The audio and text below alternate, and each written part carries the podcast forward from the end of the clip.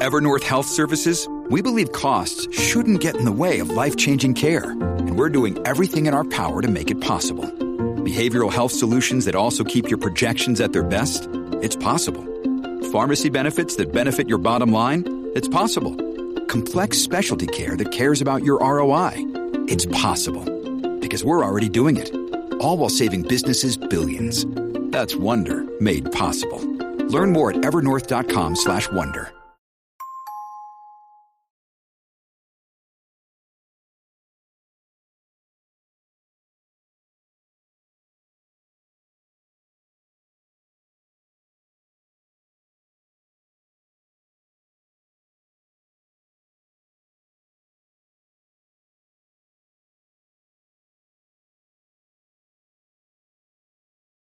ここは愛知県安城市の伊東洋華堂防げたはずの最悪の事件がこの店で起きました。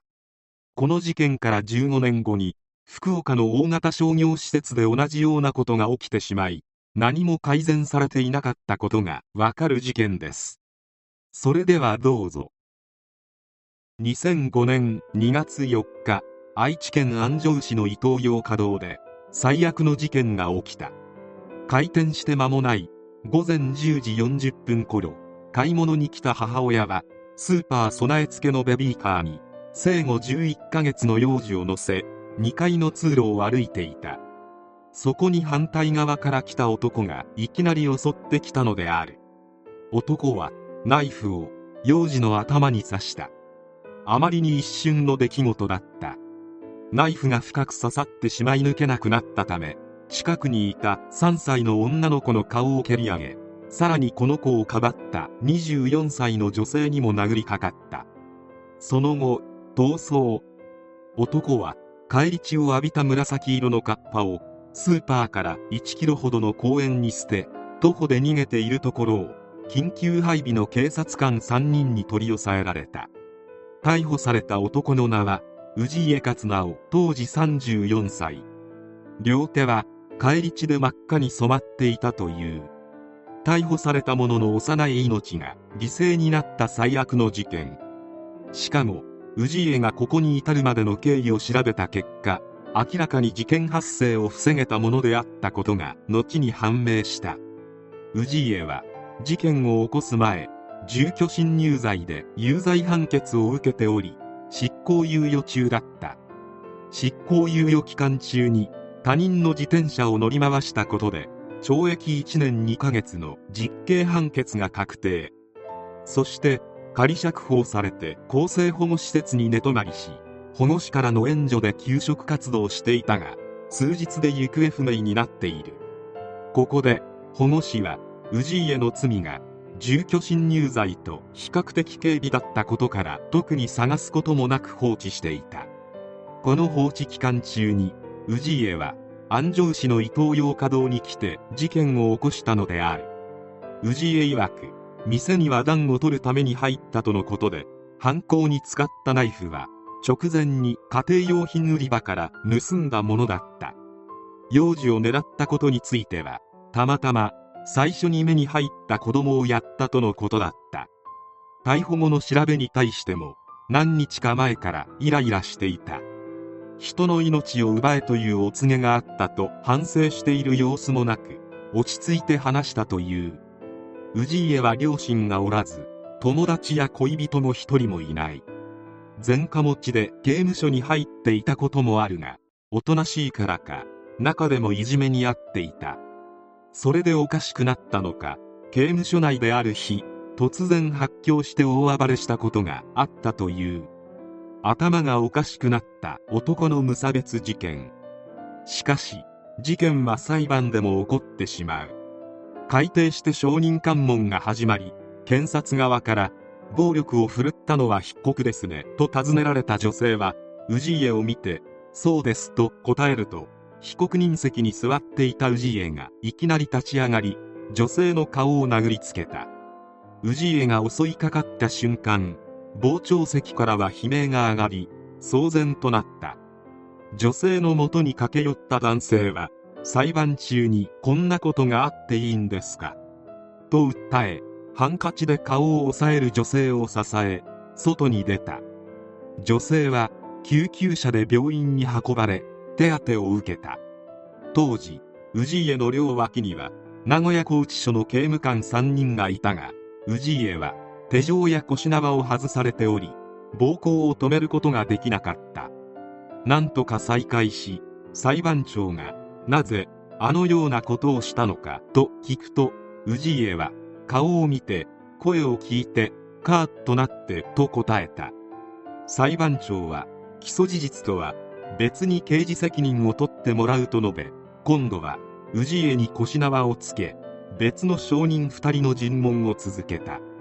事前の精神鑑定で氏家は心神耗弱状態であると診断された。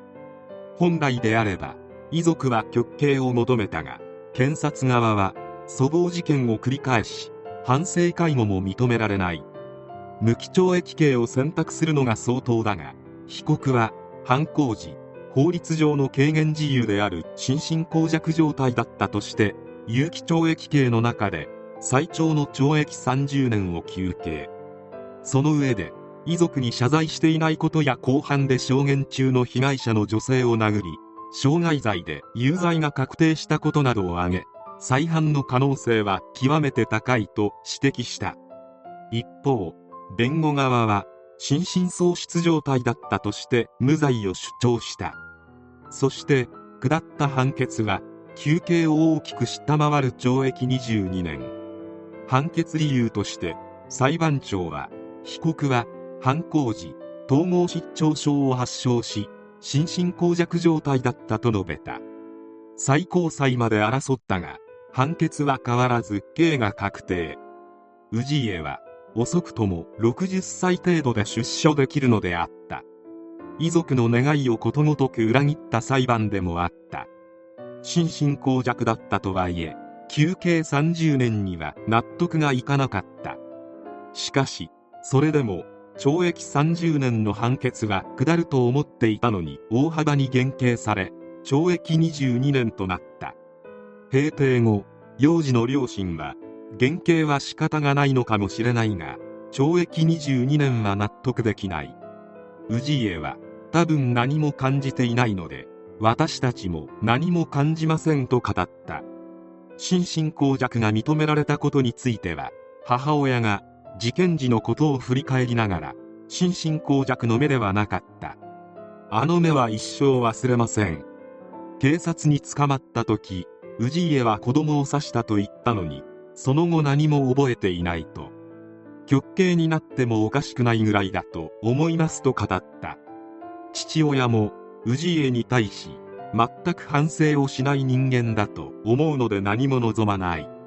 もう目の前に現れてほしくないと怒りを抑えながら語った。氏家のようなけだものが22年で出所してくることも恐ろしいがこの事件は保護観察の在り方にも波紋を呼んだ。